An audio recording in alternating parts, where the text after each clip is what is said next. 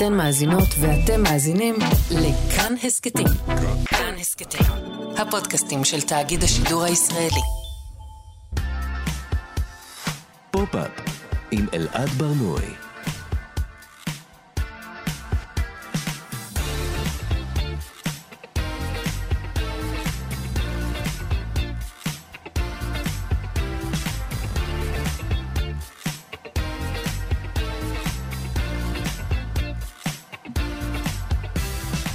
שלום, בוקר טוב, כאן תרבות, אתם על פופ-אפ. בכל שבוע אנחנו מדברים כאן על התרבות שמעניינת באמת. כל יום חמישי בשעה 10 בשידור חי, ב-104.9 ו-105.3 FM. ניתן להאזין לנו גם כהסכת באתר של כאן, ביישומון של כאן וביישומוני המוזיקה וההסכתים השונים. איתי באולפן טל ניסן שמפיקה את התוכנית וגם עשתה את התחקיר. טכנאי השידור הוא שרון לרנר, בוקר טוב לכם. על עריכת הגנום התרבותי תמיר צוברי, גם קורל קייקוב עזרה עם התחקיר. אני אלעד ברנוי, בואו נתחיל. היום נעשה משהו שאף פעם לא עשינו כאן. אנחנו נקדיש את התוכנית כולה לספר, ולא סתם ספר, מהטלה אינסופית, Infinite Jest. הרומן הגדול, העצום, האפי, שכתב דיוויד פוסטר וואלאס ב-1996, ותורגם סוף סוף לעברית. אה, מהטלה אינסופית נחשב לאחד הספרים החשובים שנכתבו במאה ה-20, אחד הרומנים האמריקאים הגדולים ביותר בכל הזמנים. הוא ראה אור ממש אתמול בהוצאת הקיבוץ המאוחד, בתרגום אה, מיכל ספיר ובעריכת דבי אלון. אני מבלה איתו כבר יותר מחודש, על כל אלף עמודיו. באמת מדובר בחוויה יוצאת דופן, בספר שהקריאה בו היא מאתגרת לא פחות משהיא מענגת, ספר שכמעט בוער בידיים מרוב דחיפות ומרוב רלוונטיות לימינו. קשה עד בלתי אפשרי לתאר את עלילת מהטלה אינסופית. נספר על קצה המזלג שהוא מתרחש לפני כבערך עשור, באונן, שזה האיחוד המדיני בין ארה"ב, קנדה ומקסיקו. נספר שמתוארת, שמתוארת בספר אה, עלילה שעוקבת אחרי סרט שנקרא מהטלה אינסופית, סרט שכל מי שצופה בו לא מסוגל להפסיק אה, לצפות בו, וממשיך לצפות בו שוב ושוב עד יום מותו.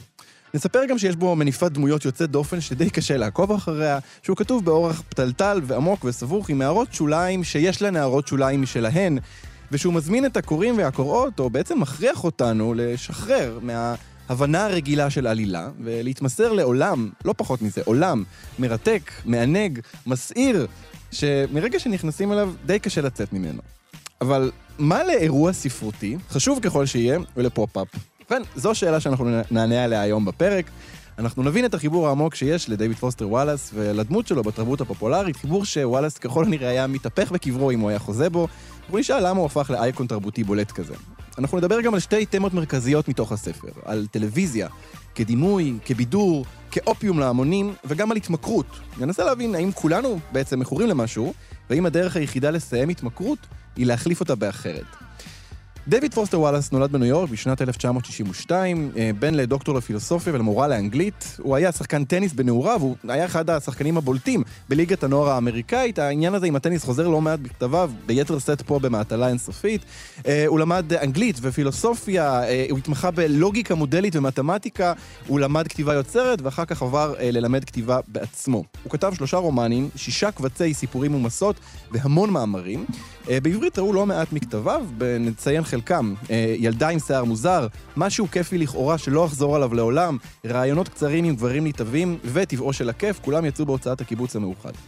הכתיבה של פוסטר וואלאס היא תמיד ביקורתית עד כאב, אה, כשהוא כותב באופן חד, זועם לפעמים, מלא תשוקה, אבל גם חמלה על התרבות ועל החברה האמריקאית, על לאומנות, על קפיטליזם, על מעמד, על צמחונות, על דיכאון, על חרדה, על הנפש האנושית. כתיבה שמוצאת רלוונטיות ברחבי העולם, וכינסה סביבו כת גדולה של מעריצים גם אצלנו.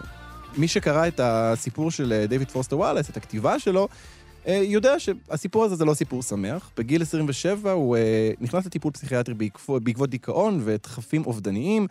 ביוני 2008, בגיל 46, הוא שם קץ לחייו.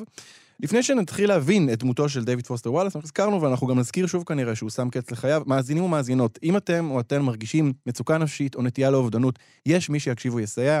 חייגו לערן 1201, 1201, או כנסו לאתר של עמותת סער, אתם לא לבד. וזהו, בואו נצא לדרך. הגנום התרבותי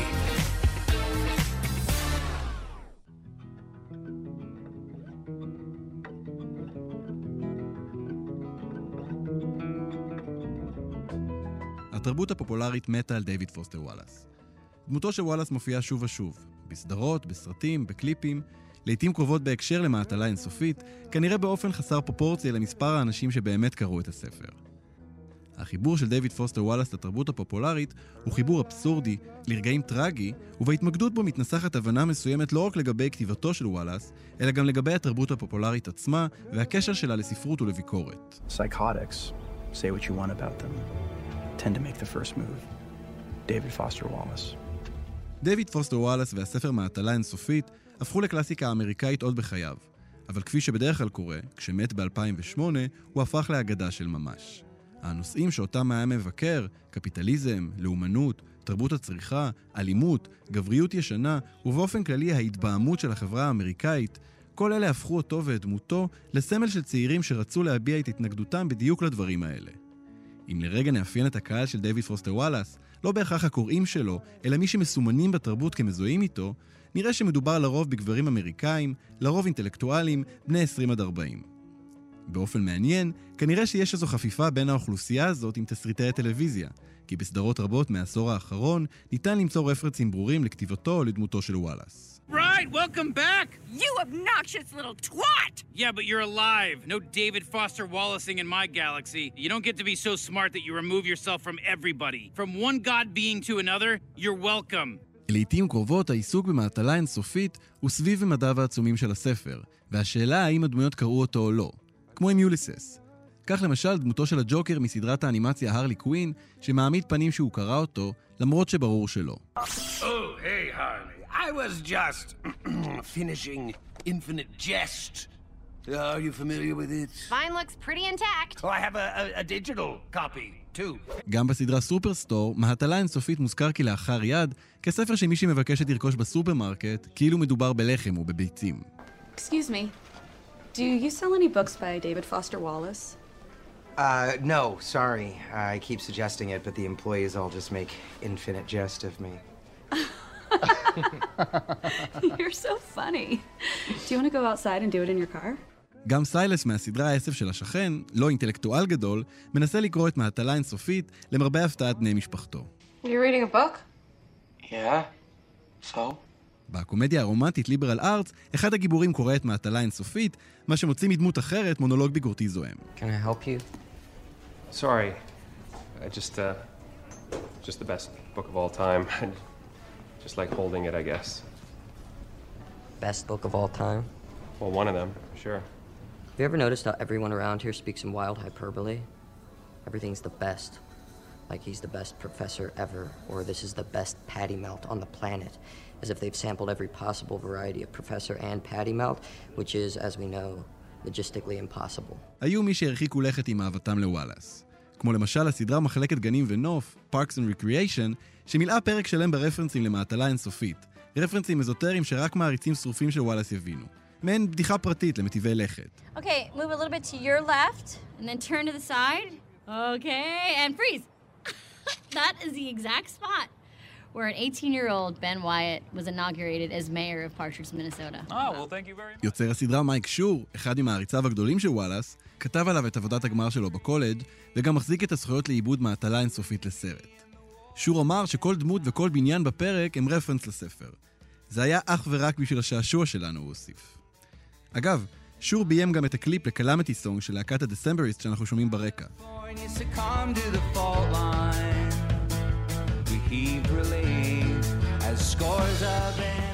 בקליפ משוחזר במשחק טניס שלקוח מסצנה מפורסמת מתוך מעטלה אינסופית. גם סדרת האנימציה משפחת סימפסון הקדישה פרק שלם למחווה לוואלאס. הפרק נקרא משהו כיפי לכאורה שבארט לא יחזור עליו בחיים. כמו וואלאס, גם משפחת סימפסון מבלה בשת תענוגות מהגיהנום, אלא שבניגוד אליו, בארט נהנה מהחוויה. We built heaven and made it float. Royalty Cruises, one week away from the everyday. Visuals and commercial, if anything, underplay the thrill of actual cruise experience. Want, want, want, want, want, want, want, want, want! Want! אבל אי אפשר לדבר על דיוויד פוסטר וואלאס ועל תרבות פופולרית בלי להזכיר את הסדרה הלוטוס הלבן.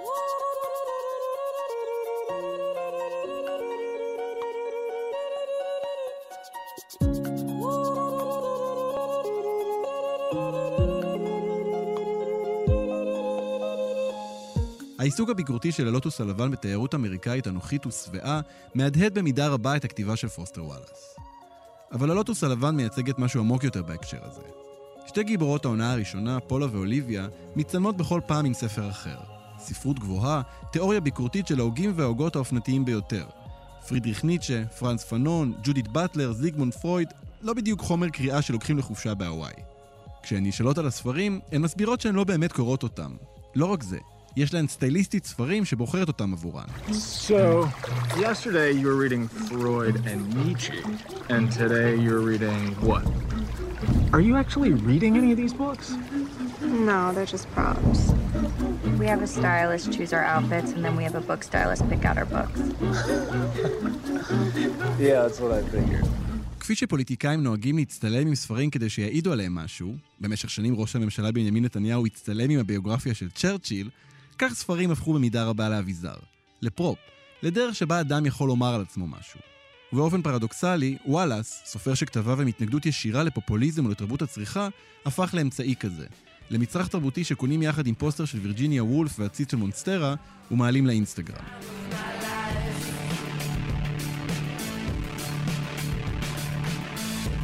דיוויד פוסטר וואלאס כנראה היה מתעב את החיבוק שהוא קיבל, ובמידה מסוימת עדיין מקבל מהתרבות הפופולרית. את ההפיכה שלו בדיוק לדבר שהוא בז לו, לפרצוף על טישרט, לאייקון אופנתי, למוצר צריכה. אבל כמו עם כל דבר שתרבות הפופ בולעת ומקיאה, בסוף זה אנחנו לבד באוזניות עם שיר, או אנחנו לבד בחדר עם ספר ביד, ספר ששוקל כמה קילוגרמים. וכל התיאוריה וכל הביקורת וכל אמצעי הייצור שבעולם לא צריכים ואולי גם לא יכולים לשנות את החוויה הזאת. את הרגע הזה, החשוב, הנדיר, של המפגש בין התודעה האנושית ובין טקסט מופתי. והאדוות שהמפגש הזה עשוי לעורר בנפש. אדוות שאף כוח בעולם לא יוכל לעצור.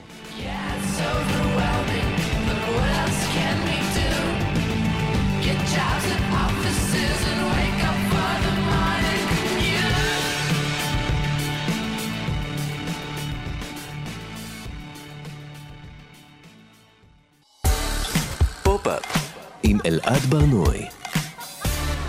קשה לחשוב על ספר שחובבי הספרות בישראל ציפו לו בשנים האחרונות יותר מאשר לתרגום העברי של מהטלה אינסופית. כך כותב יובל פלוטקין בביקורת ראשונה על הספר שהתפרסמה אתמול במוסף ספרים של הארץ. קוראים, עיתונאים, מבקרים, עורכים, אקדמאים, מתרגמים, כותבים ומו"לים מדברים עליו בכל הזדמנות כבר שנים, מאז שפורסם קובץ ראשון בעברית מסיפוריו של וואלאס, ילדה עם שיער מוזר, וקיבץ סביבו עדת מעריצים הולכת וגדלה. נדמה שספר אחרי ספר, לאורך יותר מעשור, הכינו אותנו בהוצאת הקיבוץ המאוחד לרגע הזה, פרסום המגנום אופוס של וואלאס. והנה דווקא בעיצומו של אחד מרגעי החרדה העמוקים ביותר בתולדות התרבות הישראלית, הציפייה תמה. הוא כאן, בעטיפה כחולה צהובה, על 1059 עמודיו ובממדיו יוצא הדופן. 4.5 סנטים על 16 סנטים על 23 סנטים. אם יש דבר כזה עדיין אירוע ספרותי, זה עכשיו. שקיימנו והגיענו לזמן הזה. ואיתנו המבקר וחוקר התרבות יובל פלוטקין, ככל הנראה הקורא הראשון של הספר בעברית. בוקר טוב, יובל. בוקר טוב, אלעד, מה נשמע? בסדר גמור. יובל, כמה זמן אה, אתה מבלה עם אה, מהטלה אינסופית? Um, לי שלחו אותו חודש לפני פרסום הביקורת. זאת אומרת, היה לי חודש לקרוא אותו, ואני חייב להגיד שזה לא ממש מספיק. כן, אה, בתור מי שמבלה איתו חודש, אני יכול גם להעיד שזה לא מספיק. אה, איך, איך הייתה חוויית הקריאה בו? כלומר, איך, איך, איך, זה, איך זה מרגיש לקרוא את, ה, את המגנום אופוס הזה, כמו שכתבת? אז קודם כל זה ספר שבזמן שאתה קורא אותו, אתה ממש אה, נאלץ לחיות בתוכו לאיזושהי תקופה. אני אתה יודע, כשהוא יצא לאור בארצות הברית, גם כתבתי את זה בביקורת, אני אציין באמת אה, שוב שפרסמתי את הביקורת אה, בארץ, אז, אמ, אז, אז אמרו שכנראה האנשים היחידים שיצלחו באמת את הספר מתחילתו ועד סופו, הם יהיו אה, מבקרי ספרות. ולכן כשאני נבחרתי, לשמחתי, לכתוב עליו, אמרתי לעצמי, יופי, עכשיו אני בטוח אקרא אותו. בכל מקרה הייתי שמח לקרוא אותו, רציתי לקרוא אותו, ועכשיו אני בטוח אקרא אותו. אמ, הקצבתי לעצמי מספר מסוים של עמודים אה, בכל יום. אמ, זאת הייתה חוויה מאוד אינטנסיבית. בספר הזה מצד אחד יש אמ, חלקים שהם אה, מאוד צוחפים והם מאוד אה, עוצמתיים, ומצד שני יש קטעים שאתה צריך לסחוב. זאת אומרת, העניין הוא שנניח ביצירה קולנועית או טלוויזיונית קשוחה, אז היא ממשיכה להתנגן מול העיניים שלך. וכאן יש רגעים שדורשים אה, הרבה מאוד אה, ריכוז תעצומות נפש, ואתה צריך אה, לסחוב בתוכה. אה, קשה לת... ל... ללכוד את החוויה של הספר במילה אחת. קשה להגיד שזה ספר אה, אה, אה, עוצמתי, שזה ספר מצחיק, שזה ספר עצוב, שזה ספר מפחיד, כי יש בו המון המון דברים שונים. לכן זאת חוויה מאוד מגוונת. אה, יש גם רגעים שזו חוויה אינטלקטואלית, שאתה חושב מה אני קורא, מה המשמעות של זה, מה זה, מה זה אומר על ספרות. אה, אני יכול להגיד שאני, כן, היו רגעים ש... הקריאה של הספר, בעיקר כשזה חודש, ואני חושב שאנשים שלא יקראו אותו לביקורת, ייקח להם אולי יותר זמן לקרוא אותו. כן. אז הוא צובע את החיים שלך כן באיזשהו גוון או באיזושהי צורת מחשבה. זה משהו שדייוויד פוסטר וואלאס יודע לעשות. ונניח מי שחששה קצת הייתה בת הזוג שלי, שאמרה, שהיא אמרה לי, אני מקווה שלא תהפוך להיות דוש, אתה יודע, אחרי שבועיים, אחרי שלושה, פתאום אתה עלול לסגל איזושהי נימה קצת יותר אה, עוקצנית. עוקצנית יותר בגלל, בגלל הדמות הזאת של דיוויד פוסטר וואלאס, נכון? בגלל שאתה מבלה עם הדמויות שהוא יצר. נכון. בדיוויד פוסטר וואלאס יש גם אה, חמלה ורגישות, אבל גם בסופו של דבר הדמות שלו מאוד עוברת בספר. אני חושב שבמידה רבה הכתיבה שלו, יש בה משהו מאוד אה, פרפורמטיבי.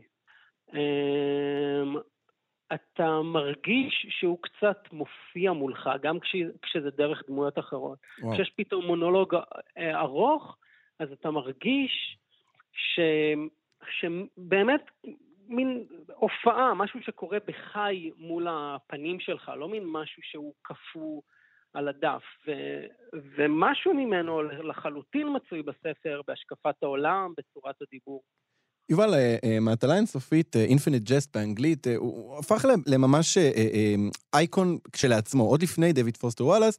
זה, זה מין דבר שמזכירים, כמו שעכשיו שמענו, מזכירים אותו די הרבה בתרבות, אנשים מזכירים אותו כמשהו. עכשיו, יש איזה חוסר התאמה בין כמה שהספר הזה הוא לא קל לקריאה, ובין כמה שרוב הסיכויים שרוב האנשים שמדברים עליו לא באמת קראו אותו, לאופן שבו הוא נוכח בתרבות. למה אתה חושב שזה ככה? למה אתה חושב שאנשים כל כך נהנים לדבר עליו?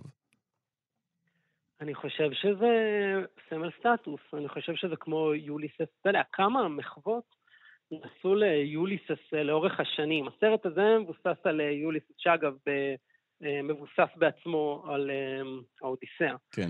אז עם כל המחוות האלה, האם כל האנשים, עזוב את האנשים שצופים במחוות, האם האנשים שיוצרים את המחוות, כולם קראו את יוליסס? אני לא בטוח, אני חושב שיש, או נניח דון קיחוטה.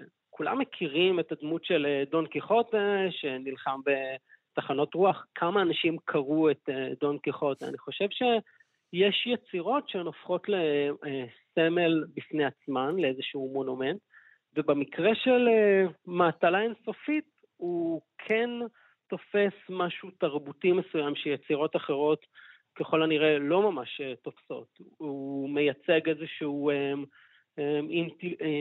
אינטלקטואליזם, אבל יותר מגניב ויותר עכשווי. עכשווי mm. נניח ללפני כמה שנים. אם אתה אומר, כן, קראתי את יוליסס, זה קצת שונה מכן, קראתי את Infinite Jest, הספר של דיוויד פוסטר וואלאס, הסופר המגניב עם הבנדנה, הגאון שהמוח שלו מתפוצץ, ספר מופרע שעוסק גם בטכנולוגיה ובבידור ובקפיטליזם. ברור ש... שאתה, שאתה מרוויח משהו עזוב, אפילו אם אתה לא אומר שקראת את הספר, עצם זה שאתה מכיר um, את זה שהספר קיים, שאתה יודע להגיד דיוויד פוסטר וואלה, זה כבר עלול, יכול ליצור על מישהו איזשהו רושם. יובל, הזכרת את, ה, את הדמות שלו, את הבנדנה, את הגאון, המגניב, המיוסר. Um, למה, למה הוא הפך לכזה? כלומר, למה הוא הפך לכזה אייקון תרבותי um, חריג אה, אה, בקרב בני הדור שלנו, וגם אה, דור צעיר יותר ודור מבוגר יותר, אני חושב. יש איזה עניין איתו בלפחות עשור וחצי האחרונים. נכון, אז אני חושב שהסיבה שנניח דווקא הוא הפך לאייקון מדורו, אז זה גם באמת קשור לצד הפרפורמטיבי בכתיבה שלו. הוא, גם כשהוא ממציא סיפור כלשהו, אתה מאוד מרגיש אותו כפרסונה, אבל גם הרבה מהכתיבה שלו היא כתיבה עיתונאית, מסאית, שבה הוא ממש נוכח כבן אדם שמדבר אליך. אני חושב ש... ההופעות הטלוויזיוניות שלו, למי שיצא לו לראות, הן די בלתי נשכחות.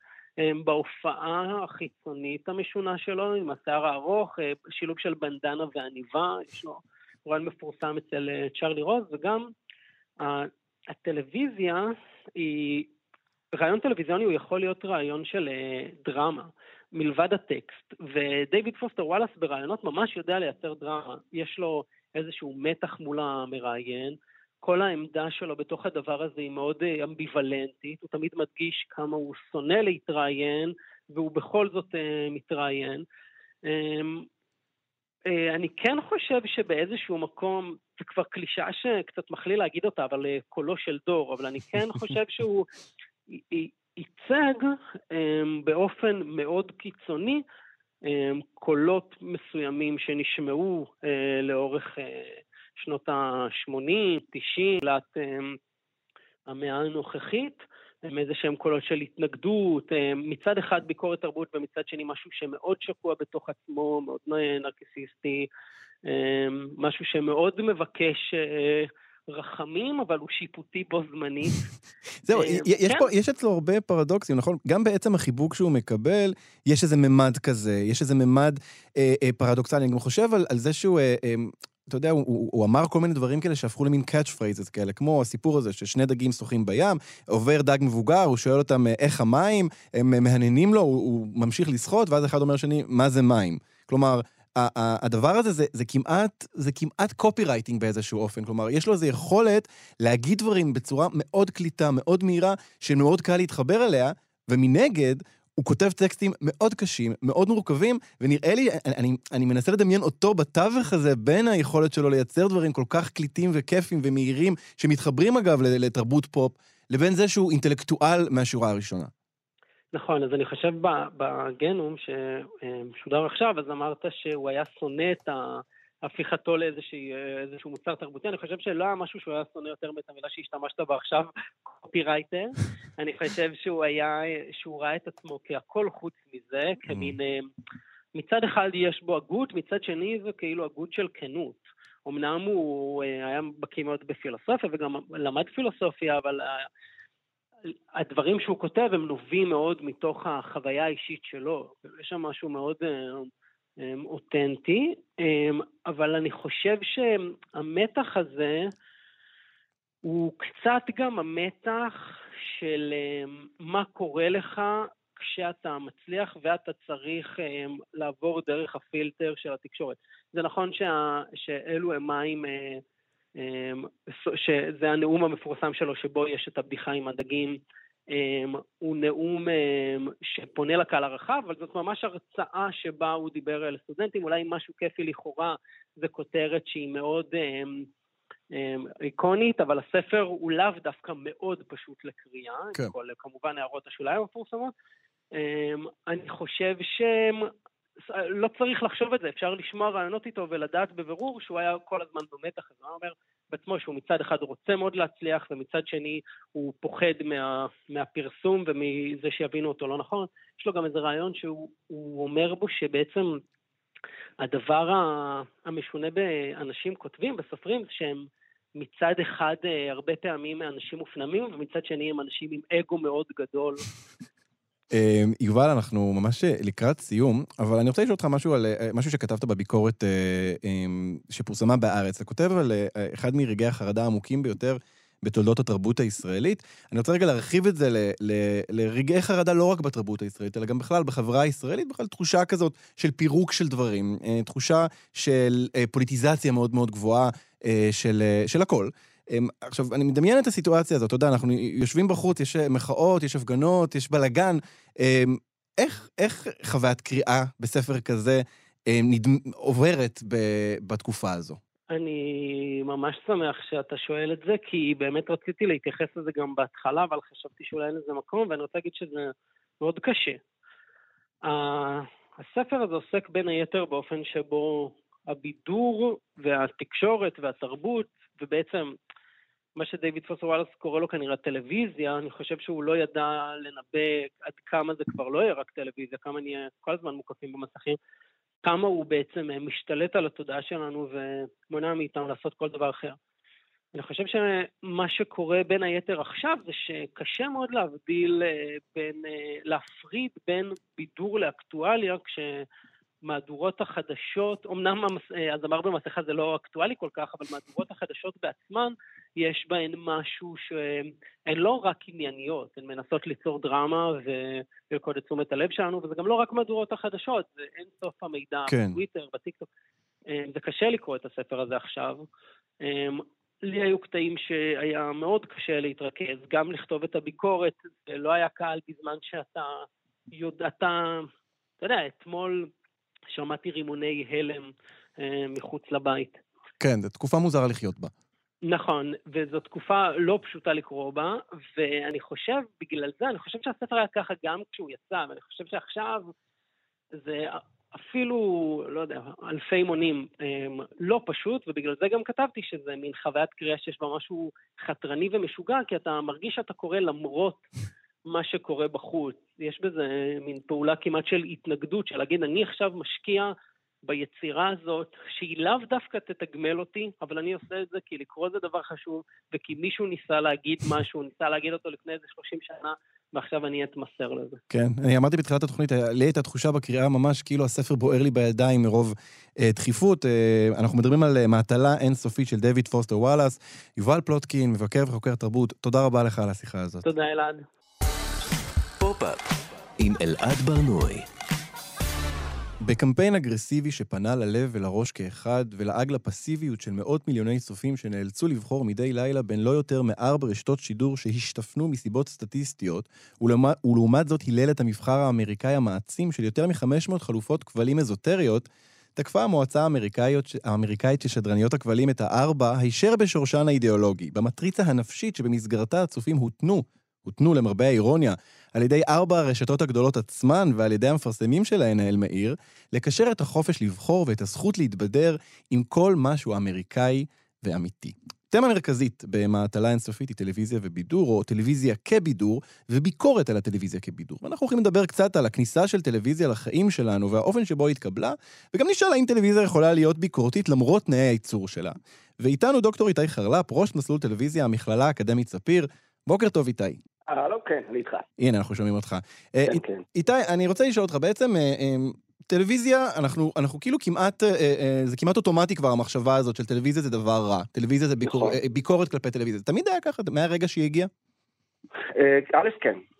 צריך להבין שכל פעם שנכנס איזשהו מדיה חדשה, בין אם זה הקולנוע, הטלוויזיה, אפילו הרומן בספרות, אנשים נבהלו. א', נבהלו כי זה חדש, וב', תמיד היה מי שיפסיד מזה. אה, שהקולנוע נכנס, אז התיאטרון פחד להפסיד קהל, שהטלוויזיה נכנסה, הקולנוע פחד, אז תמיד, זאת אומרת, צריך את הפחד הזה לקחת בערבון מוגבל. אנשים מפחדים שגם ייפגע להם הכוח וגם ייקח להם הכסף. עכשיו גם טלוויזיה במיוחד, כי זה להכניס, וגם ככה, צריך לזכור שהיא נכנסה אחרי מלחמת העולם השנייה. וגם ככה אנשים פחדו מתעמולה ומה היא יכולה לעשות לאנשים, והיא ככה נכנסת לתוך הבתים עם התמונה והסאונד, זה בהחלט הלחיץ הרבה מאוד אנשים. Mm, כלומר, עצם הכניסה של זה לבית, זה לא בחירה שאני הולך עכשיו אה, לתיאטרון ואני מבלה שעה, אלא אנחנו מודעים לזה שזה עלול אה, אה, אה, להיות אה, אה, דלוק בבית שלי יום שלם ולהפנט לי את המוח. משהו כזה, כן. כמובן שהיו גם כל מיני הוכחות מדעיות על פגיעה בריאותית ופגיעה בעיניים ובראייה, זאת אומרת, מהבחינה הזאת תמיד גם ימצאו ככה מחקרים שהוכיחו שגם בריאותית זה לא בסדר. יכול להיות שיש פה גם קשר לעניין הזה של המרחב הביתי, כלומר, אה, אה, פתאום המרחב הביתי הופך להיות אה, באיזשהו אופן פוליטי יותר, יש כניסה של גם פרסומות וגם בכלל תוכן למקום שבו לא הייתה כניסה אליו. לחלוטין, זה, תשמע, אם נגיד פעם הורים היו מאנשים ילדים בלהישאר בבית, אז פתאום כשיש טלוויזיה, אז הדלתות האלה, זה לא רק הדלת החוצה, זה גם דלת לעולם הגדול, ואז התחושה של חוסר שליטה. עכשיו, מצד שני צריך להבין שגם הטלוויזיה אה, צומחת בארצות הברית יחד עם הפרברים. זאת אומרת, אה, נוצר כזה גם אה, המבנה המשפחתי הזה של האישה בבית, והגבר Mm. הולך לעבוד, ומהבחינה הזאת הטלוויזיה מכרה את זה שזה טוב. זאת אומרת, העולם הזה של המשפחה הפרברים צריך את הטלוויזיה בשביל לשכנע אנשים שזה זה החלום שצריך לשאוף אליו. כן, אתה... יש לנו משחק כפול כזה של פחד מהטלוויזיה, מצד שני אה, ממש צריך אותה בשביל אה, אה, למכור לאנשים את האידיאולוגיה באותה תקופה. אז זהו, אז בעצם כשהטלוויזיה מגיעה, אה, אתה יודע, כבר אז הייתה, היה את הממד הזה של ניתוח קולנוע, כבר התייחסו לקולנוע בתור אומנות. מתי טלוויזיה הפכה להיות משהו שמתייחסים אליו באופן כזה, כשביקורת תרבות מתייחסת לטלוויזיה לא רק כאופיום להמונים? לוקח הרבה זמן. כשאתה אומר אופיום להמונים, דרך אגב, זה לחלוטין אה, בהשפעת מה שנקרא אה, הנאו-מרקסיזם. כן. שהם בהחלט, מי שככה מכיר את קורת פרנקפורט, הם ממש טענו שהטלוויזיה, לא רק הטלוויזיה, גם הג'ט והקולנוע, הופכים את כולנו לאזרחים נאמנים או סובייקטים נאמנים של המדינה, וככה שוטפים לנו את המוח. וזאת הייתה התפיסה על טלוויזיה. בשנות ה-70, יחד עם שינויים בכלל באקדמיה, גם על ספרות פופולרית וגם על קולנוע, פתאום מתחילים להסתכל על טלוויזיה לא רק כדבר רע, אלא כדבר מעניין. זאת אומרת, אם אתה רוצה ללמוד מה קורה בתרבות, תסתכל על טלוויזיה, ובשלבים מאוחרים גם כדבר אפילו חתרני. זאת אומרת, פתאום כל מיני חוקרים וחוקרות אומרים, תסתכלו על אופרת סבון, כולם נורא מזלזלים באופרות סבון. אבל אופרות סבון בעצם, אף פעם אין שם אפי אנד. כל חתונה היא רק התחלה לאיזה סיפור חדש שהתברר כי הכלה היא כפילה, וכל מוות הוא מוות זמני עד שהוא יקום. וכל הדברים האלה שהיו סוגרים אידיאולוגית סרטים, פתאום באופרות סבון היו פרוצים לגמרי, וגם הראו את הסבל של אנשים שם. ואז התחילו להתייחס בכל מיני ז'אנרים נחותים, אמרו, רגע, בואו נסתכל עליהם באופן טיפה יותר רציני. יכול להיות דוגמה קטנה, נגיד, אחד הז'אנרים הכי שנואים בשנות ה-80 וה-90 היה הטוק-שואו היומי, ריקי לג, ג'רי ספרינגר. כן. אבל אלה היו הז'אנרים שהביאו פעם ראשונה למסך את כל האחרים שלא לא יכולנו לראות אותם. בין אם זה אה, אה, להט"בים, אנשים אה, שלא עומדים בציפיות לא המגדריות ולא המעמדיות. כן. וזאת הייתה דלת הכניסה, זה היה קרקס. עשו מהם זהו, קרקס. זה, זה בדיוק העניין. הדמויות האלה, אני זוכר את התוכניות האלה, אני הייתי צופה בהן באדיקות, היו מציגים אותם ממש כמו חיות בכלוב. כן, אבל הציגו אותם. זאת אומרת, מהבחינה הזאת, מהיעדר מוחלט, פתאום, אתה יודע, גם פתאום מישהו יכול לצעוק, מה אתה מבין? אתה רק מומחה. אני חי את החיים האלה. והטשטוש הזה בין הקהל באולפן, שישב ובעצם הלך מכות או צעק על המשתתפים, והקהל, זאת אומרת, נראה שפתאום כולנו חלק מהקרקס הזה. איתי, אנחנו ממש לקראת סיום, אנחנו פה בקצב מהיר היום בתוכנית, אבל אני רוצה לשאול אותך, אתה ראש מסלול טלוויזיה, אתה דוקטור שעוסק בטלוויזיה, כשאתה אומר לאנשים שתחום המחקר שלך הוא טלוויזיה, הם מצליחים להבין במה מדובר, או שזה עדיין כזה מין, מה, למה אתה לא לומד קולנוע? הם, א', הם בעיקר חושבים שאני חוקר השפעות, זאת אומרת, אם אני אומר שאני דוקטור טלוויזיה, אומרים, אה, אתה חוקר טלוויזיה משפיעה? אני אומר, לא, אני לא עוסק בזה.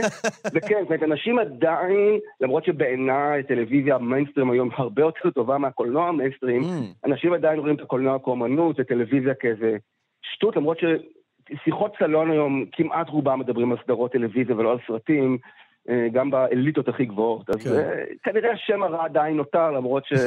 כולנו יודעים איפה באמת האומנות נמצאת היום. אבל אני רוצה לשאול אותך באמת, כי יש את הממד הזה של טלוויזיה כססמוגרף, נגיד, באמת ריאליטי זה ססמוגרף טוב לחברה, גם לקצוות הבזויים של החברה, אבל, אבל זה יכול להיות גם, טלוויזיה יכולה גם להיות באמת ביקורתית, יכולה להיות באמת משפיעה למרות כל הפרסום ולמרות המסחריות ולמרות תנאי הייצור. צריך להבין שמסחריות היא מילה מורכבת. כשאתה אומר מסחריות, אתה חושב רייטינג לפעמים, ורייטינג באמת מתקשה להיות חתרני. אבל בארצות הברית, לדוגמה, שבשנות ה-80 ניסו לפנות לקהל אליטיסטי, כי הם איבדו רייטינג מלא, אז אמרו, אוקיי, בוא נפנה לקהל אליטיסטי שמרוויח הרבה ומשכיל, ופתאום התחילו בשנות ה-80 לעסוק בדברים ליברליים, יחסים בין שחורים ולבנים, הפלות, דווקא בשביל לפנות לקהל שמרוויח יותר. אותו דבר HBO דרך אגב עושה. זאת אומרת, מהבחינה הזאת אפשר לראות היום ב-HBO ונטפליקס ועוד הרבה מקומות, בעיניי דברים שהם הרבה יותר מתקדמים במקומות אחרים בחברה. אם זה ביחס ללהט"בים, אם זה ביחס להפלות, אם זה ביחס עכשיו למיטו, זאת אומרת, הטלוויזיה מהבחינה הזאת מגיבה מהר וגם יכולה לפעמים להציע עמדות בעיניי מאוד מתקדמות. טוב, מה שאני יכול להגיד לך שהשיחה הזאת עושה לי איזה חשק לחזור הביתה ולבלות כמה שעות מול הטלוויזיה. דוקטור איתי חרלפ, ראש מסלול טלוויזיה במכללה האקדמית ספיר, תודה רבה לך על השיחה הזאת. תודה, תודה.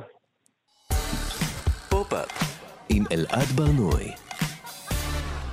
האוב שוקל בידו את הפחית בפיזור נפש, ואומר שגיל 28 נראה לו מספיק מבוגר בשביל שגייטלי יזכור את קומדיות המצבים הישנות של רשתות הטלוויזיה האמריקאיות משנות ה-80 וה-90 לפני הספירה מן הסתם. כך כותב דיוויד פוסטר וואלאס. גייטלי לא יכול שלא לחייך לנוכח חוסר המושג של האוב.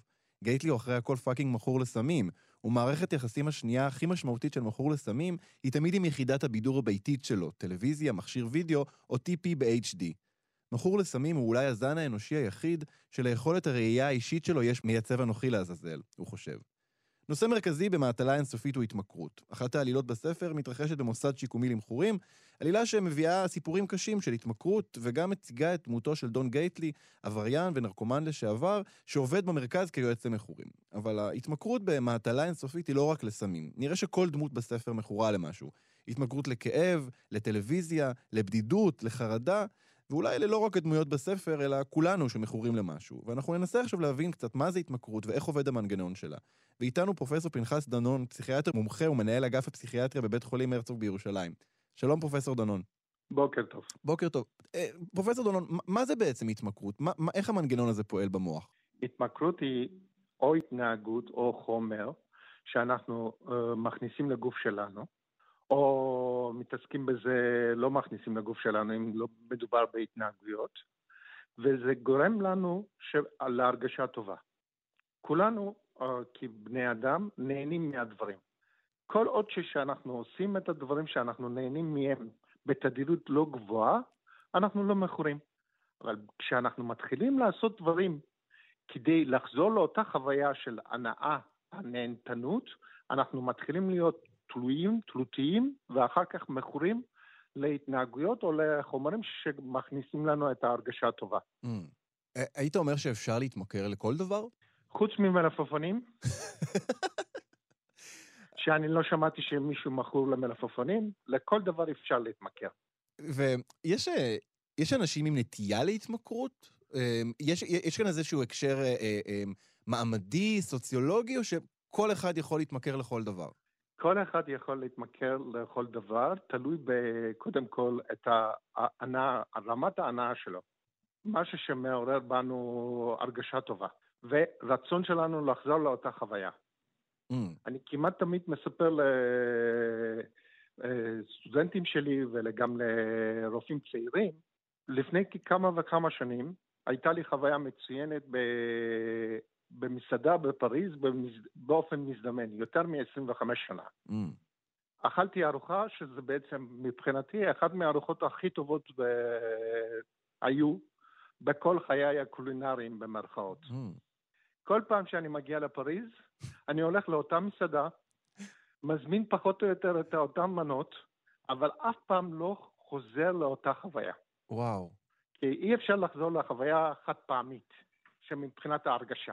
Mm, בעצם, מה שאתה מתאר פה זה, אני מניח שזה מובן מאליו אולי, זה טריוויאלי, אבל התמכרות זה בעצם חזרתיות, נכון? זה ניסיון להגיע לאיזושהי חוויה או תחושה שפעם אחת הייתה לך. פעם אחת או יותר מפעם אחת, ונתנה לך הרגשה טובה מאוד. עכשיו, יש, אתה יודע, אנחנו מדברים על התמכרויות, אני חושב שהרבה אנשים, הדבר הראשון שעולה להם בראש זה סמים, בדרך כלל גם סמים קשים, אבל אפשר, להת... כמו שאמרת... אז בואו נעשה קצת סדר, כי אין סמים קשים. סמים קשים, הגדרה של, הגדרה פלילית, זה לא הגדרה מקצועית או רפואית. Mm. כי כשאתה מדבר על סמים קלים וסמים קשים, אתה מגדיר את חומרת העונש. אנחנו לא מענישים אנשים. וואו. יש חומרים בטבע, הם גורמים לשינויים, גם שינויים תודעתיים וגם שינויים במוח של הבן אדם. יש התנהגויות בטבע, הם גורמים לאותם שינויים אצל חלק מהאנשים. וההתמכרות למשל אה, אה, למה שמוגדר בחוק כסמים קלים, נגיד מריחואנה, היא באותה עוצמה כמו התמכרות להרואין? ההתמכרות באותה עוצמה מבחינת הפעילויות של המוח, אבל יש לזה השלכות רפואיות או גופניות mm. והן שונות. מן הסתם, כשאתה מדבר על ההרואין, יש לך הרבה יותר נזקים לעומת אה, קנאביס, אבל מה שקורה במוח מבחינת המנגנונים שאתה מפעיל, הם לא כל כך שונים. אה, פרופסור דונון, בעצם היום אה, אני חושב שהרבה אנשים יספרו שהם מכורים למשהו. אה, אני יכול להעיד שאני מכור לקפה, אני לא יכול להתחיל את היום שלי בלי קפה, שזו התמכרות, אני מניח, מאוד נפוצה, אבל יכול להיות באמת שכולנו פשוט מכורים לכל מיני דברים, והתמכרות אחת תחליף אחרת, כלומר, יכול להיות שיש איזה חוק שימור חומר כאן בעניין הזה של התמכרויות, וכל אחד צריך לווסת את ההתמכרויות שלו באיזשהו אופן? חד משמעי אה, נכון, כי אנחנו כמעט כולנו מכורים למשהו, שזה בעצם משהו שאנחנו עושים אנחנו מדי פעם מחליפים את ההתמכרות מהתמכרות לאחר, אחרת. כלומר, אם, אה, אם אה, אדם אה, מכור ל, ל, לדבר שהוא, שיש בו איזושהי הרסנות לחיים שלו, היית מציע לו לי, ל, ל, ל, לחפש התמכרות אחרת שהיא פחות הרסנית? למשל, להחליף את ההתמכרות ב, אני יודע מה, אה, סמים קשים, אה, או סליחה, סמים אה, אה, כמו הרואין, להחליף אותה בהתמכרות לסוכר או לקפה, לדברים לא ש... לאו דווקא לסוכר, אבל אוקיי. אולי לספורט. לספורט. אה, וההתמכרות הזאת יכולה ממש לש- לשרת אותי, לשמש לי באותו מנגנון כהתמכרות שאני עכשיו אה, ארכוב עליה ו- ואפריש את כל החומרים שמפרישים כשצריך. אה, לא, לא אצל כולם, אבל חלק מהאנשים בהחלט שכן, וזה כן יכול להיות בהתמכרות, במרכאות התמכרות חיובית עבורי, במקום להיות במצב של שאני זרוק ואני הורג את עצמי.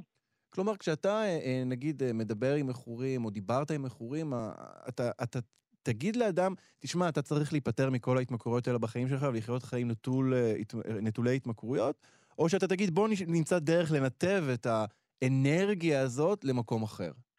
אני אומר גם את זה וגם את זה, תלוי בבן אדם, אבל בסופו של דבר אני כן יודע שבן אדם שמנסה להיות נטול, הוא לא יחזיק הרבה מאוד זמן אה, מבחינה, מבחינה מעשית. כמו שאנשים שעושים דיאטה, כשעושים דיאטת כסח, מה קורה בסוף? חוזרים, חוזרים, אה, נופלים חזרה למתוקים. חוזרים וחוזרים בגדול, נכון, לא, בק... נכון. לא בקטן. הכל עולה ו- ו- ועוד, ועוד קצת. נכון. לכן, מה שצריך להיות תמיד אה, תחליפים חיוביים משמעותיים עבור אותו בן אדם. Mm. כלומר, אז אמרת התמכרות לספורט, איזה עוד אה, התמכרויות אתה יכול להזכיר ככאלה שהן חיוביות?